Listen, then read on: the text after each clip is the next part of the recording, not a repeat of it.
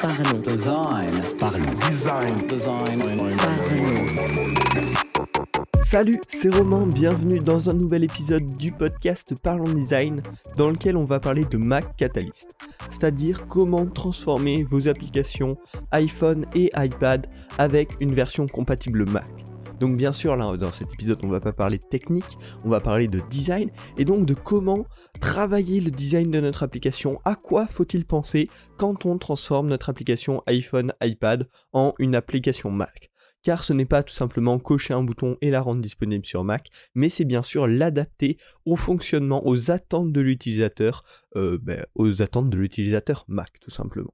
Donc déjà, qu'est-ce que c'est Euh, On va en parler, peut-être que tout le monde ne connaît pas, et c'est normal, c'est tout récent, c'est sorti en septembre, octobre 2019, donc il y a à peine quelques mois, et donc ça permet tout simplement d'élargir facilement l'audience de votre application et de proposer des nouvelles features euh, bah, aux utilisateurs iPhone par exemple qui vont donc avoir accès à leur application fétiche sur leur Mac. Euh, donc ça s'appelle Catalyst, c'est un projet lancé par Apple et qui permet avec le même code à peu près euh, de déplacer notre application iPhone iPad et de la rendre également disponible sur Mac. Donc qu'est-ce que j'ai fait? J'ai étudié euh, les Apple Guidelines. Si, si vous êtes designer, vraiment c'est très intéressant. Si vous êtes développeur, c'est très intéressant aussi. C'est toutes les bonnes pratiques, tout ce qui est demandé par Apple pour produire une application pour iOS ou pour Mac. Euh, j'ai également regardé quelques tutos euh, bah, de comment transformer son application avec Mac Catalyst et j'ai bien sûr testé des applications qui ont utilisé le système Catalyst pour transformer leur application iPhone iPad en application Mac. J'ai notamment testé l'application Twitter, l'application Planny, l'application Post-it et 5 ou 6 autres et donc j'ai vu quel était leur point commun, qu'est-ce qui n'avait pas été bien fait justement au cours de leur transformation et qu'est-ce qui avait été bien fait pour vous sortir une petite synthèse et déterminer finalement les points à considérer. Euh, moi, ça m'intéresse en plus parce que, comme vous le savez peut-être, j'ai une application iPhone, iPad qui s'appelle Sésame, qui est un gestionnaire de mots de passe gratuit, et donc j'aimerais la déporter sur Mac. Et donc, en faisant cet épisode, finalement, je me suis préparé à travailler là-dessus. Euh, c'est une phase de recherche importante, découvrir une nouvelle plateforme, découvrir quelles sont ses, ses contraintes spécifiques, et donc, bah, tout simplement, je vais partager euh, cette recherche avec vous, et puis dans quelques semaines, mois, je vous ferai probablement un épisode dans lequel je vous parle de mon retour d'expérience après avoir designé, travaillé pour une application sur Mac Catalyst. Donc déjà, qu'est-ce que ça fait automatiquement sans qu'on ait rien à faire? Qu'est-ce qui est géré tout seul, mais qu'on va devoir améliorer? Euh, Par défaut, en cochant la case plus ou moins euh, sur, euh, sur Xcode, donc l'application qui permet de faire des apps iPhone, iPad et donc Mac, euh, ça va gérer, générer tout seul une menu barre. Donc c'est la barre qui est en haut à gauche sur les Mac où on a euh, fichiers, édition, etc. Par défaut, ça va générer cette barre de menu, mais avec bien sûr peu de peu d'éléments disponibles. C'est les éléments par défaut. Ça va supporter tout ce qui est trackpad, souris, clavier sans souci. Donc vous pourrez vous déplacer avec le trackpad, avec une souris, avec un clavier dans l'application, comme si c'était une application native sans, ressentir euh, que- quelque chose de différent. Le resizing des fenêtres et le plein écran sera supporté par défaut. La scroll bar potentielle qui peut s'afficher à certains endroits se mettra toute seule dans le style du Mac. Le copier-coller sera supporté, le drag and drop sera supporté s'il est déjà supporté par votre application sur l'iPad, et la touch bar sera supportée automatiquement, donc par exemple pour proposer euh, bah, les, recommandations de mots à compléter, etc. Enfin le, le fonctionnement classique de la touch bar. Et donc en une case à cocher, on a tout ça qui est intégré dans notre application, qui permet généralement de la rendre utilisable sur Max, mais c'est très insuffisant et ça ne suffira pas à proposer une bonne expérience utilisateur à vos utilisateurs tout simplement. Donc pour ça, j'ai repéré euh, trois grosses catégories avec à peu près trois points dans chacune, deux points à observer, à vérifier, à modifier, à adapter pour avoir une bonne expérience utilisateur sur votre application Mac Catalyst. Donc déjà, le premier point qui est le plus évident, c'est euh, le côté habitude application Mac. Donc c'est vraiment pas la catégorie la plus intéressante, mais elle est tout de même importante pour ne pas perdre l'utilisateur et lui donner vraiment l'impression d'être sur une application Mac native. Euh, donc la première chose, c'est l'icône. La plupart des icônes sur Mac, soit sont rondes, soit n'ont pas de fond et c'est juste une icône mais sans fond. Et donc, globalement, il va falloir adapter votre icône qui, sur iPhone, iPad, est généralement une icône carrée avec des bords arrondis. Donc, il va falloir proposer une icône spécifique au Mac. Ça, c'est voilà, pour que l'utilisateur ne soit pas perdu et ait vraiment l'impression que ce soit une application pour Mac et non pas une application iPhone déportée sur le Mac. Également, vous allez pouvoir mettre le background transparent flou qui est commun à la plupart des applications Mac. Euh, en termes de développement, Apple a déjà euh, du code tout fait qui permet de le faire, et donc c'est important de l'inclure dans les applications. Pareil, pour avoir cette, euh, cette continuité entre les applications natives du Mac et votre application.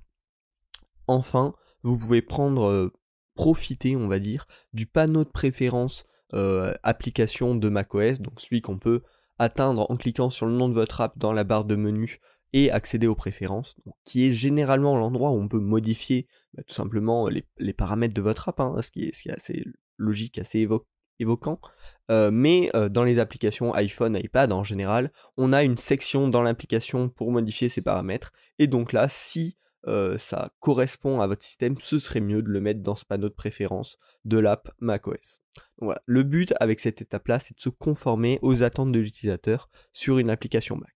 Ensuite, on va passer un peu plus dans le, dans vif, qui est d'optimiser euh, l'expérience sur ordinateur. Donc là, pour le coup, ça va être améliorer l'efficacité euh, de l'app sur Mac, donc pour améliorer tout simplement l'expérience. déjà, la première chose à faire, ça va être de customiser la barre de menu. Je vous ai dit tout à l'heure qu'elle était générée automatiquement, mais elle est un petit peu vide, c'est que les, trucs de base, genre copier, coller, etc. Donc vous allez pouvoir la customiser pour rajouter des actions.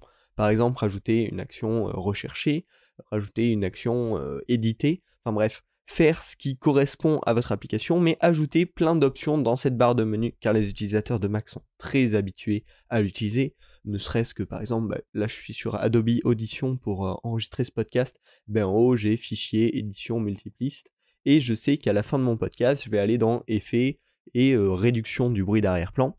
Donc je suis vachement habitué à utiliser ces onglets, et tout le monde est très habitué à utiliser ces onglets de la barre de menu euh, sur Mac. Donc c'est important de proposer vos actions les plus importantes, enfin de toutes les actions en fait, dans cette barre de menu et de l'exploiter. Ensuite, va falloir également pouvoir exploiter le côté contextuel de la touch bar, qui fait partie quand même de beaucoup de MacBook euh, actuels. Et donc, par exemple, si vous avez ben, notamment toutes les actions qui sont liées au clavier, vous allez pouvoir les proposer directement dans la touch bar. Donc ça, faut pas hésiter à l'exploiter aussi. Les utilisateurs ayant un Mac avec la touch bar sont habitués à l'avoir. Ce qui est très important par contre, ça va être de gérer les raccourcis clavier. C'est ce qui fait un des gros atouts de productivité des ordinateurs comparé notamment à une tablette ou même à un iPad Pro. Gérer les raccourcis clavier, c'est ce qui va permettre aux utilisateurs un petit peu pro de votre application d'aller rapidement, de l'utiliser rapidement et efficacement et de s'y plaire. Donc il ne faut vraiment pas les négliger. Également, gérer la navigation au clavier, ça peut être très utile pour les utilisateurs vraiment relativement avancés, euh, mais de pouvoir naviguer avec les flèches, pouvoir supprimer un élément avec la touche supprimer, pouvoir ouvrir un élément avec la touche entrée, gérer toute cette navigation au clavier. Et enfin, le dernier point sur optimiser l'expérience euh, sur ordinateur, ça va être de proposer des solutions annexes à tout ce qui n'est pas disponible sur euh, un Mac, sur un ordinateur. Par exemple, les actions de swipe, les actions de force touch, les actions de rotation. Si sur votre application il y a une action de rotation avec deux doigts, ça va être faisable pour les gens avec un trackpad, mais pour ceux avec une souris, ça va être beaucoup beaucoup plus complexe. Alors, faut leur proposer une solution annexe. Et le but de, ces quatre étapes, ça va être de proposer une expérience vraiment d'application Mac satisfaisante et au niveau de ce qu'on attend d'une application Mac.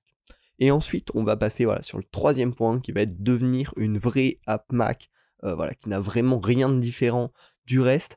Et donc, ça va passer notamment par profiter de l'espace. Vous avez un écran qui potentiellement peut être bien plus grand, donc qui peut permettre d'afficher du contenu de manière différente, plus adaptée à ce grand espace. Notamment, ce qui est très utilisé sur Mac, ça va être une sidebar sur le côté avec bah, les, différentes sections de votre site accessibles depuis cette sidebar.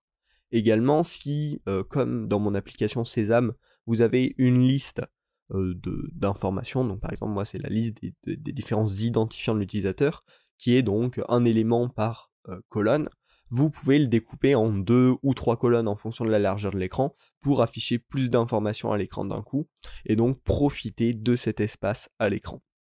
Ça va passer également par si vous devez ouvrir un élément, euh, une info, au lieu de la présenter en pop-over au-dessus du reste du contenu, vous pouvez peut-être l'ouvrir à côté de la source en, déployant ça en fait, euh, afin de profiter finalement de l'espace de l'écran au lieu d'empiler les fenêtres quelque chose qui est assez important et dont j'ai peu entendu parler, euh, mais pour moi c'est la gestion du effet de hover. C'est-à-dire que sur le web notamment, quand on passe notre souris au-dessus d'un bouton, on est habitué à avoir une réaction, un effet de hover, euh, qui va nous signaler que cet élément propose une interaction. Euh, dans toutes les applications Mac Catalyst que j'ai testées, c'est pas disponible, alors que c'est possible de le gérer euh, en, termes de code. Et je pense que c'est très important de proposer cet effet visuel quand on passe la souris au-dessus d'un élément avec lequel on peut interagir pour montrer à l'utilisateur qui peut interagir avec. Euh, avec. Là, ben, je suis en train de regarder sur Adobe Audition, donc avec lequel j'enregistre ce podcast. C'est un peu Inception. Euh, et quand je passe ma souris sur un bouton lecture automatique, par exemple, celui-ci s'illumine et m'affiche un petit label pour montrer que je peux cliquer dessus. Donc ça, c'est important aussi de le gérer pour vraiment proposer cette expérience d'interactivité avec une souris sur l'ordinateur. Et enfin, le dernier point important, c'est de proposer des menus contextuels au clic droit. Euh, ça, c'est vraiment quelque chose auquel les utilisateurs sont très habitués. Euh, et donc, il va falloir penser à le proposer. Et c'est relativement facile à intégrer niveau code. Voilà. Et si vous avez suivi toutes ces étapes dont je vous ai parlé dans ce podcast, je pense que vous devrez avoir atteint une expérience utilisateur pour un utilisateur Mac qui est vraiment au niveau de ce qu'il attend et il ne se rendra même pas compte que votre application est une adaptation de votre appli iPhone, iPad en application Mac.